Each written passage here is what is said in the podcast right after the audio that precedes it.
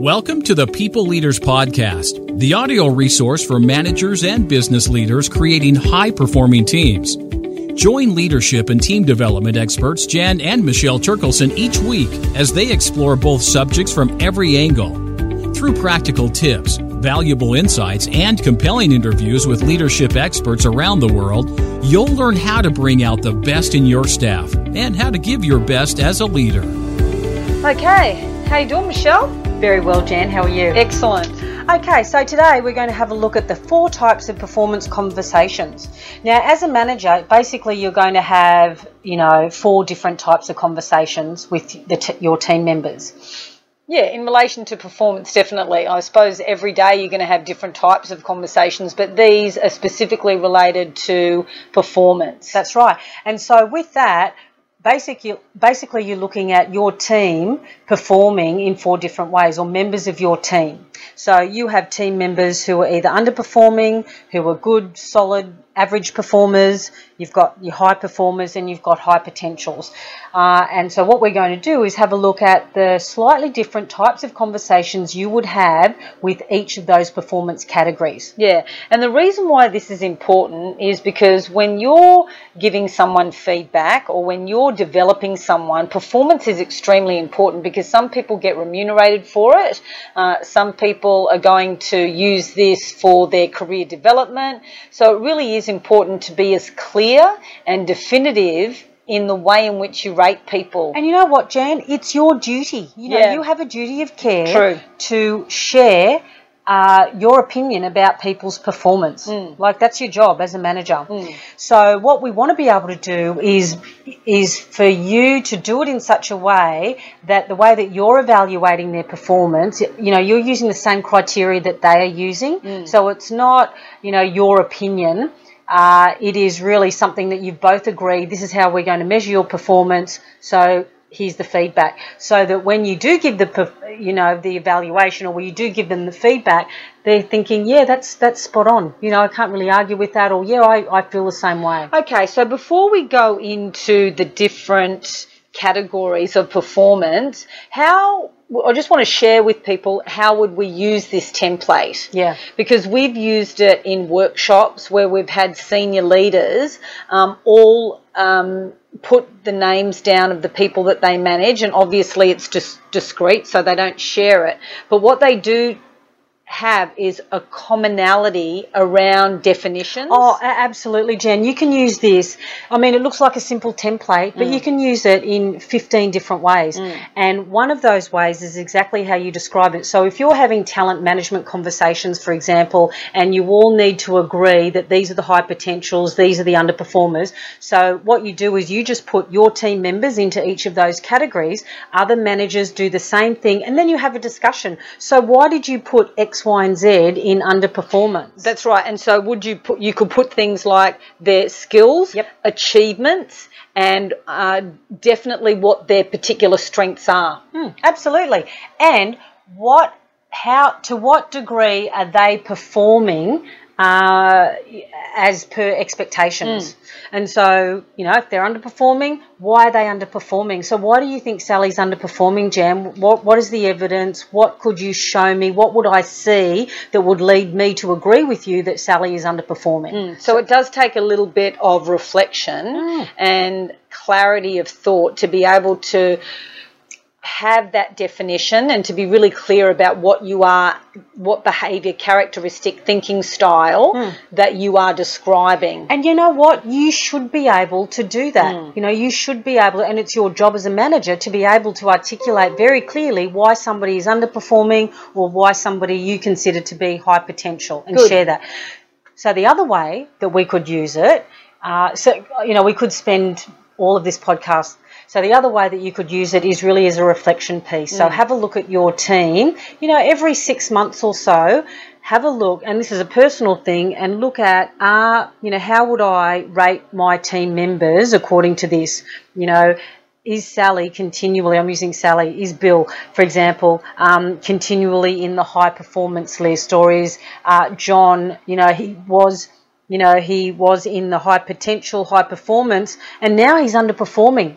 Oh, that's interesting. Why is that? Mm. So it is a good reflection piece mm. for you as a manager. And even in your one-on-ones, you mm. don't have to put people's names, No. but in the notes section, you could put behaviours, characteristics, achievements of what what you see in underperformance and performance, and maybe have that one-on-one discussion with Fanta- someone and see where you would be. And you know what? This is something that you can do as a team as well. We're Mm. going into another idea, but like, so you have these four categories on the board, and you say, okay, team, what would underperformance look like in our Great. team? Let's describe it. Yeah. What would high performance look like in our team? So it's not just you That's as a right, manager being right. subjective about what you think these definitions are. As a team, you've all arrived in that, and then that sets you up for your ongoing performance discussions. Absolutely, and it's all around agreement and clarity, Yeah. and you know setting that expectation as a team. Yeah. and and I think that's a really good team building activity. Mm. So team building isn't necessarily you know like um, making a tower of spaghetti sticks. There are so many ways that you can actually build your team and build the capability. And you know what? If you really want to take it up to the next level as a manager, you would say, okay, if I was underperforming, what would you be seeing?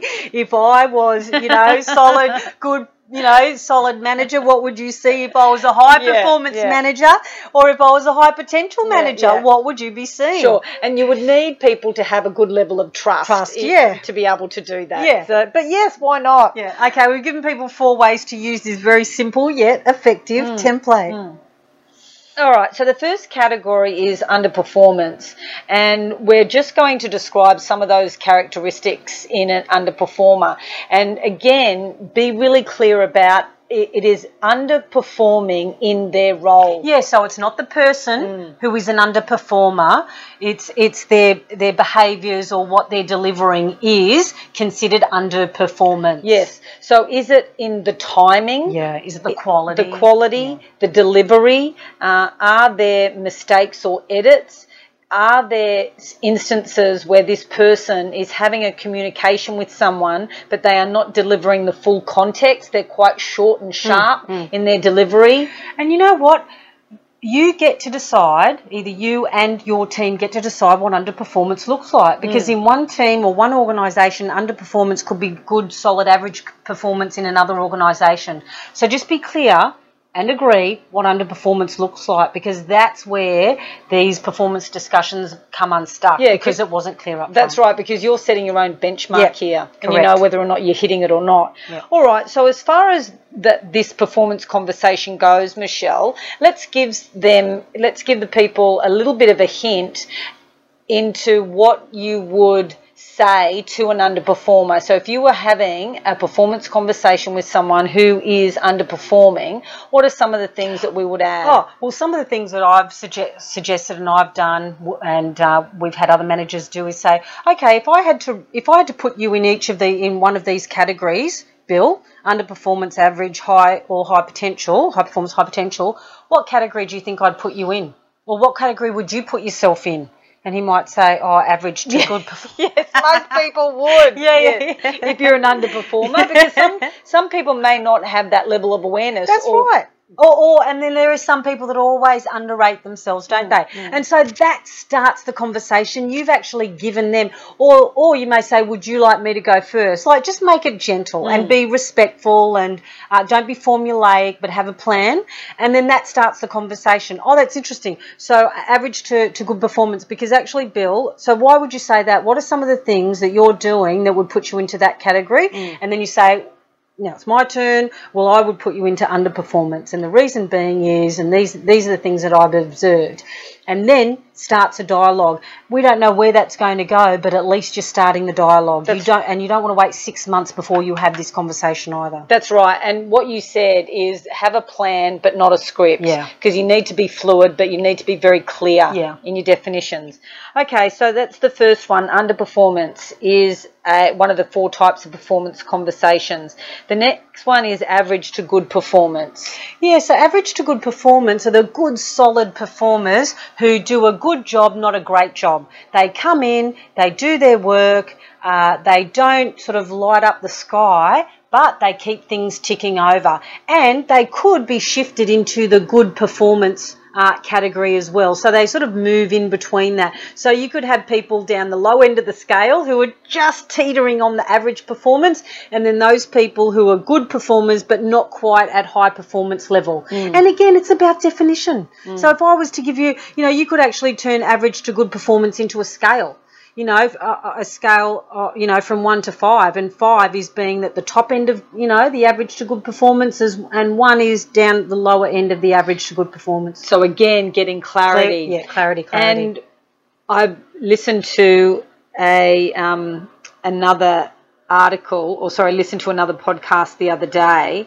and they were talking about if you were to put your time and attention into any area, what would it be? And so obviously it's your high uh, potentials or it's your high performers and then you have a look at your second level mm. so just the the good performers because that's easier to shift them up into a high performer as it is to oh. you know use an underperformer so just be mindful of where you're putting your energy as well great yeah the 80-20 rule mm. absolutely mm. So that that's the second category. The third category is the high performance. So this conversation is go- going to be definitely different.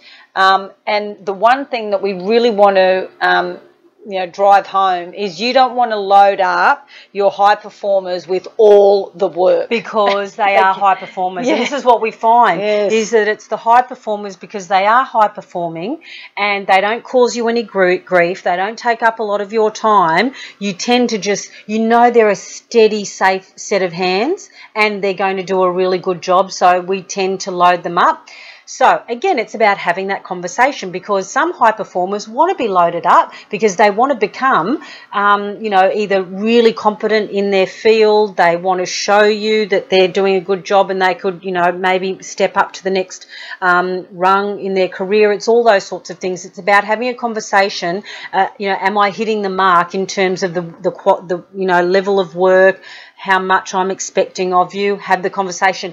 And again, give them the feedback why they're high performer and what you appreciate about their high performance. Don't take it for granted. Yeah, absolutely. And I think the conversation with the high performer is going to be around skill, achievement, ability, and next steps. Yeah. You know, what role are they looking um, towards? You know, mm. what can you groom them for? So, in every conversation, I would just check in with them around are they having a, enough, you know, juicy projects in order to satisfy them and just to let them know that you are on the lookout for them.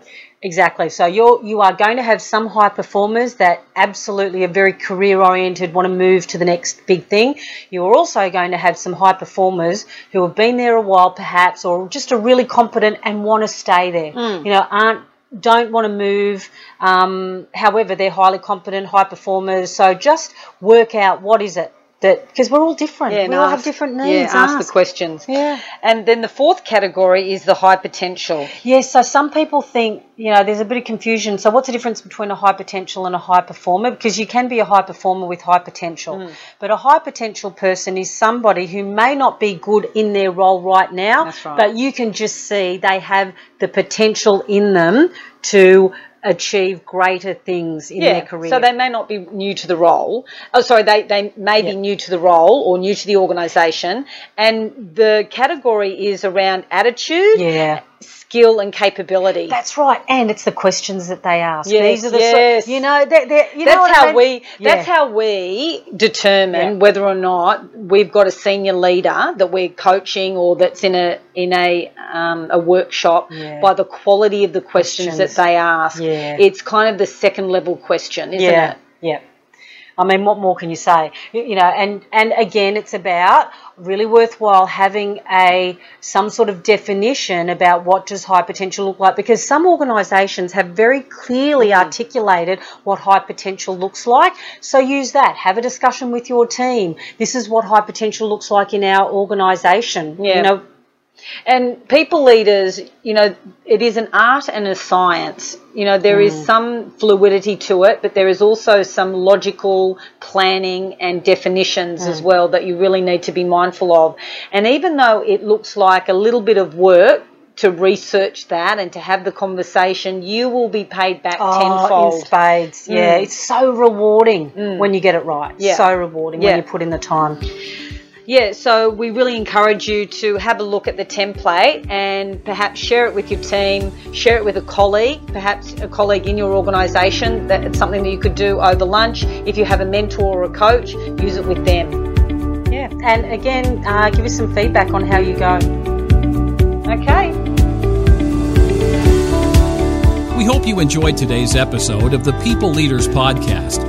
For show notes and other resources, please visit us at peopleleaderspodcast.com. While you're there, you can subscribe for future episodes so you can continue your own leadership journey. And please be sure to share this and other episodes with your friends and colleagues. The People Leaders Podcast is brought to you by the Experts on Air Podcast Network.